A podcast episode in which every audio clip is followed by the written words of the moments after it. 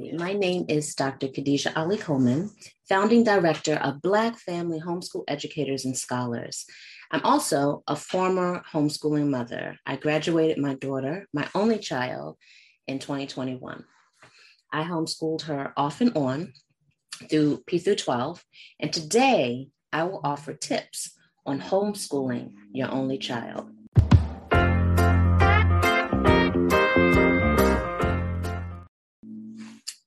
So for starters, my daughter has an older sister on her dad's side who is ten years older and was not raised in the home with us. So although she's not technically an older child, an only child, um, she was raised as one in our home and is my only child by birth.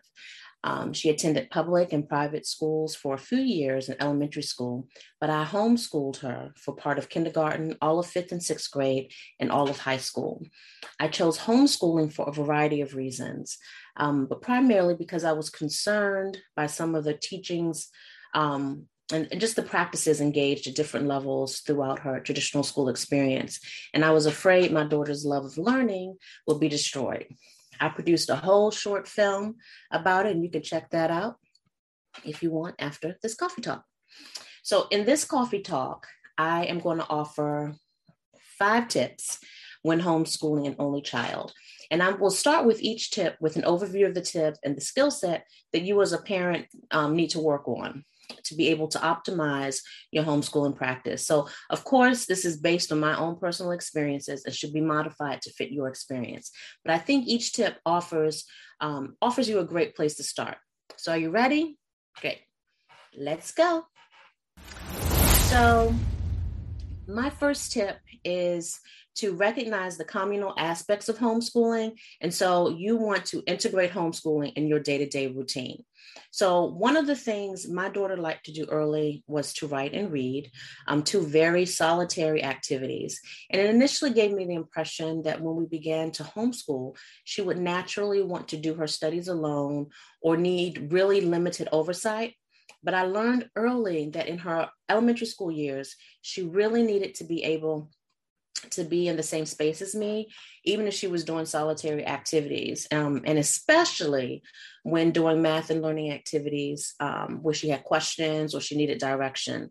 Um, she liked having her own writing spaces and spaces um, on the bookshelves in a home library for her own books. And she took ownership of those spaces, and it helped to integrate homeschooling in her life as a practice that was not separate from day-to-day living activities.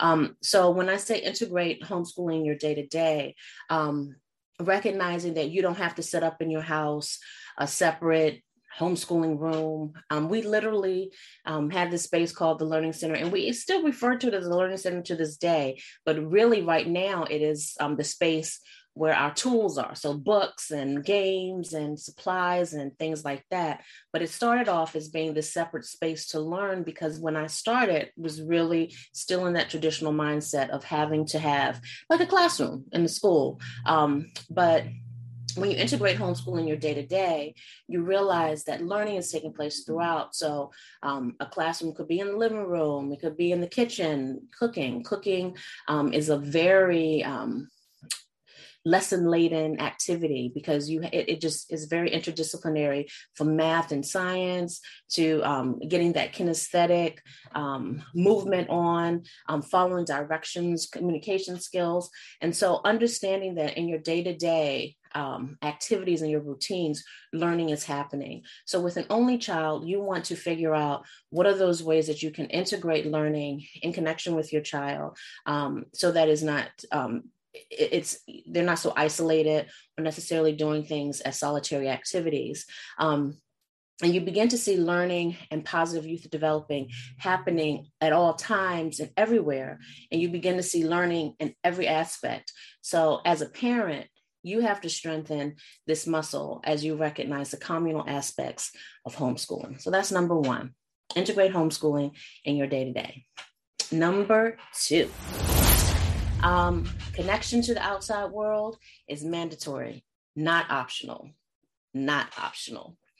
Um, I think it is important Uh, even if you have multiple children, but definitely with an only child, um, it's important that you as a parent, you're doing your best to cur- curate learning experiences that are connected to engaging with the world at large and interacting with different types of people that accent the learning experience. So I put um, that disclaimer at the end because many of us are homeschooling because we don't want our children interacting with some of the foolishness and wickedness that we see in the world, right?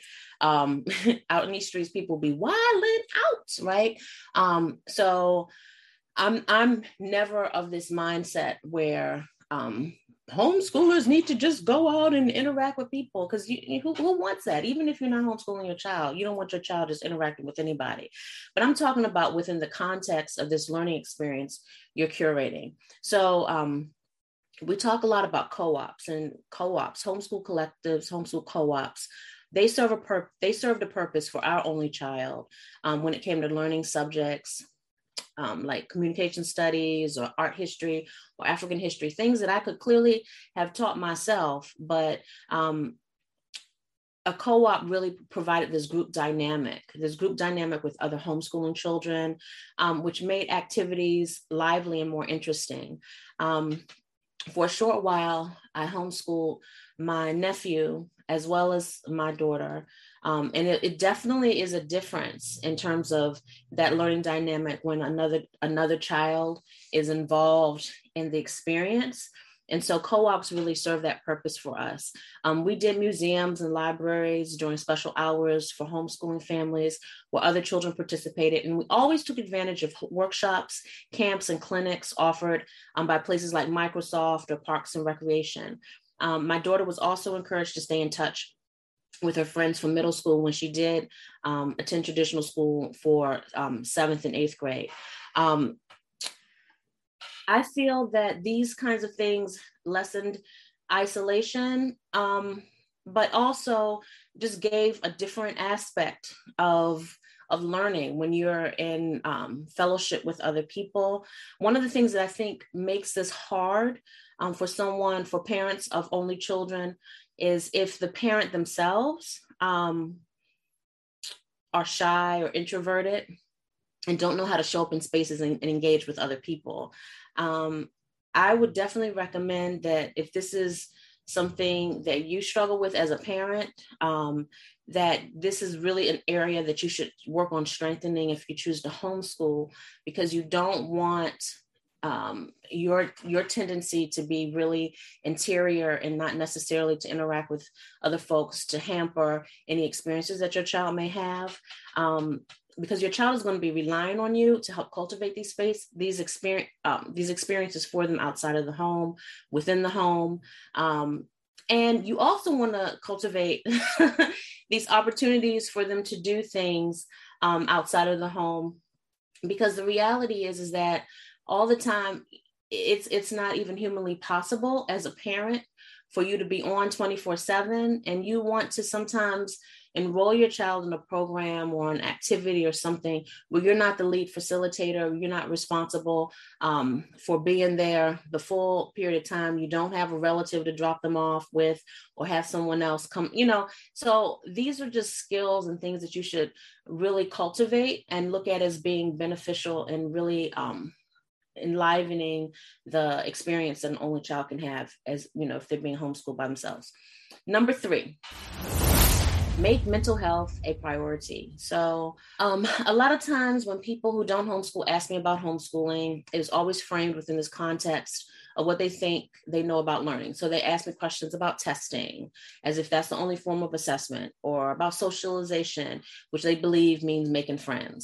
It really, socialization is really like indoctrinating or um, socializing someone in the way that you want them to basically go about existing. But I, I digress. That's not what I want to talk about right now. What I find interesting is that no one asked about what we did as homeschooling parents to ensure our child's mental health. So when comparing homeschooling to traditional schools, um, folks often refer to things that traditional schools have, um, such as certified teachers, the tests, other children, but no one really talks about how traditional schools have counselors who are supposed to be on hand to counsel and tend to your child's mental health needs. I will say personally that, it, you know, my high school experience, um, the counselor that I was assigned was probably one of the most toxic and alienating per, per, people that I have yet, you know, that I've ever met. Um, she was just not a good counselor at all. But I had experiences in traditional school with counselors who were really about that business and, you know, on their job when it came to um, mental health um, awareness. So when you homeschool, you, the parent, are the one paying attention to those behaviors that may warrant response either by you or a mental health professional. Um, from being around my only child as a homeschooling parent, I was aware of mood shifts and patterns that, frankly, I probably wouldn't have been privy to if she was in school from, away from me from eight to twelve hours each day. Um, you know, I, I recall when she was in traditional school for middle school, um, there were just so many changes and things um, that I just was not able to witness because she was in school. Um, I particularly noticed shifts in behavior and, and feelings that my, my daughter experienced just in the um, past few years of COVID, and her last two years of high school were during COVID. Um, and I, I know that a lot of the things that um, impacted her feelings and the thing, the way that she thought had to do with the, the fact that COVID really um, mandated this modified lifestyle. So we went from having a very active lifestyle where we were homeschooling, for us meant going out, you know, art museums, libraries, plays, coming with me to work. Um, And for her, she she was um, taking community college classes her last two years of high school. I worked at a, a college, and when COVID came, everything really went to Zoom, indoors. Um, and I actually write about this in the chapter of the book, Homeschooling Black Children in the U S, that you should pick up. But in my chapter, um, I just talk about how um, all of these things impact people in general. Um, But when we think about mental health for homeschooling children, it always seems to focus. I don't think we think about mental health. We think about, um, are they going to have friends and all, you know, those kinds of things, but shifts to routines, all, you know, moods, hormones, um, just trauma, all of those things impact all people. Um, but when you have your only child that you're homeschooling, um, you may not have those things that um, alert you as quickly than if you have multiple children or if your child is not necessarily being homeschooled. Um, so we talk about a lot of things, like within our home, we, we learned the value of seek and talk therapy, engaging activities just for the fun of it, not because it's some out educational outcome attached. Um, when we talk about wellness, you, you really, wellness a lot of times is connected to recreation and just that ability to be able to, to exist and to do and to be without it having to be some outcome attached to it. Um, we talked about, we, we talk about mental health because um, this is like a practice that you want to engage and, com- and consistently build um, and you develop language um, around when something is not going well inside. Um, and this is still a work in progress. So what I would suggest to parents is that you need to build your own skills around detecting mental health issues and being honest about mental health um, wellness when homeschooling your only child. Um, it's also important to maybe learn a little bit, bit about youth development so that you're also aware of what are some typical behaviors of growing preteens and teens and what are some things you may need professional help for. I think in general, in the Black community, um, many of us were raised with hearing adults refer to children as being bad or um, being very punitive in terms of what children are allowed to do versus what, what adults do. And um, being more knowledgeable about youth development will kind of give you more better context to kind of understand what, what is na- what is a natural behavior based on a child's development phase. And then within that development phase, what are some signs when positive development is not happening and when some behaviors may be acting out or responding to environmental um, triggers that they may not be able to adequately deal with on their own. Um, and so as a parent, those are the things, that's the toolkit that you want to build so that then you can respond to your child um, in a way that best, best helped them. So number four is teach the value of alone time. Um, I literally um, joined a group on Facebook um, while I was in graduate school. Um, and, and my daughter was in the early years of high school, homeschooling for high school. And it was, it's a Facebook group for people homeschooling the only child. And I swear it, at least three times a day, folks would post in this group. I'm not a part of this group anymore, but folks would post in this group about, um, anybody located near such and such so that my Billy can have someone to play with um, because he's so lonely, and um, just these lonely children, and parents going to Facebook to look for friends for their lonely children. And um, I always had the question of, um, is, is the child actually lonely? Or is the parent just in need for some other children to play with this child because the child's getting on their damn nerves? I, I just, you know, because there's just so many, so many posts about it. And I, just as an adult and interacting with other adults, I understand that there is sometimes a difference between, that folks aren't able to distinguish the difference between being alone and being lonely. And so many people naturally assume that being an only child equals being lonely. So I was an only child for six years and remember those years fondly as being highly reflective and perfectly quiet. So no shade to the four siblings my mother eventually had after me. But really, I still remember those early years as being really valuable alone time. And um, I really value quiet. Um, most children don't naturally crave alone time, but many need it. And the problem arises when we and our children are socialized to believe that being alone means being lonely. And so I found it very important to teach my only child the value of having your own time and space, and how being alone does not mean being lonely. So when we are lonely, we are bored. We do not feel like we have the mental stimulation necessary to grow and engage. Social media has not helped with feelings of loneliness, because often our children are given the impression through social media that people are actually engaging with each other more than they actually are. We know this as adults. We know that, you know, that many things are staged. Every, a lot of, if not everything that we see on social media is pretty much performative, right? Kids don't really see this or know this when they're on social media. So some tips for parents in teaching the value of alone time is to, I would say one, um, have conversations with your child around the things um, they discovered or thought about or created and learned while they were they were alone or having alone time.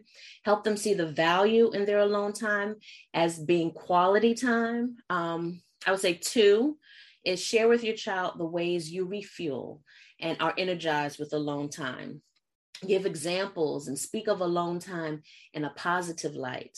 And then three, I would say, um, have, have your children identify their favorite spots in the house or outside of the house um, that are their favorite places to be alone, and then share yours and talk about alone time and private space as sacred space. And if you notice, um, these th- three methods that I gave um, are things that you can do with your child, but they also are, are ways that you as a parent are building your relationship with alone time, recognizing the value. And then these are things that you also can um, begin to put into practice, modeling this for your child. And then five, last but certainly not least, my tip when homeschooling an only child is to encourage effective communication. So what does this mean? So I don't want you to confuse effective communication with socialization or public speaking, right? Because um, effective communication doesn't necessarily always involve talking, right? Um, it, it can be the ability to speak up when necessary, but it also is the ability to pay attention to nonverbals, Um, and tone, recognizing that that's um, part of our communication, the ability to listen, the ability to articulate needs, affirmations, and gratitude as appropriate. Um, so, you know, those thank yous, those, um, that ability to listen and to hear, to, to enter a space and observe and to see what's happening, even though you're not necessarily, um, you know, entering a space when you're not, when you're new to a space, and observing what are those nonverbal things happening, taking place in space. Only, only children, when you have an only child, um, they have fewer moments where they actually have to share space or items with other relatives, or even sometimes you as a parent, or so you're so responsive to their needs that you anticipate what their needs are, where sometimes they may not even have to ask for anything, you just give it to them. But um, you can, this can be an ongoing um, learning experience for your child. Um, if you have some, some things, some tools that you are operating with. So you can encourage effective communication with an only child by doing a few things, such as, first, you can process with them um, the ways that they feel confident, encouraged, listened to, and supported by another person. So ask them, what are those ways that you feel confident? What are those ways that you feel encouraged? What are those ways that you feel listened to? What are those ways that, that make you feel supported? And so from this conversation, this is an entry point to begin, for them to begin identifying these examples of effective communication, and um, that then become models that you can reinforce as positive um, ways that folks are communicating. So for instance, um, your child says, I feel really supported when I share my artwork with you, and um, you give me a hug and a kiss, and you put my artwork on a refrigerator. So in turn, you say, oh, I love, I love that that makes you feel supported. What are ways that you support your friends? What are ways that you show your friends that you support them?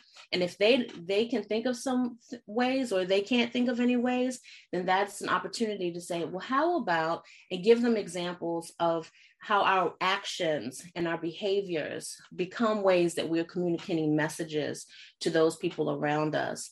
Um, I will recommend also, secondly, um, for you as the parent to examine your own communication style and to see if it's the one that promotes effective communication, or it actually models ineffective communication.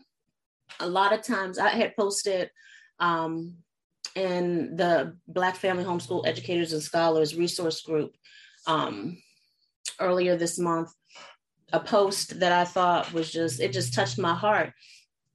It was a quote, and I forget the, the gentleman's name who wrote it, but um, it was basically saying how you'd never want to become the person who um, who changed someone from becoming a person who likes to sing to no longer sing, sharing their song with other people, or um, just basically you don't want to impact somebody and, and, and kill their dreams, essentially, because you, you've been critical, or you don't respond in ways that are affirming or encouraging.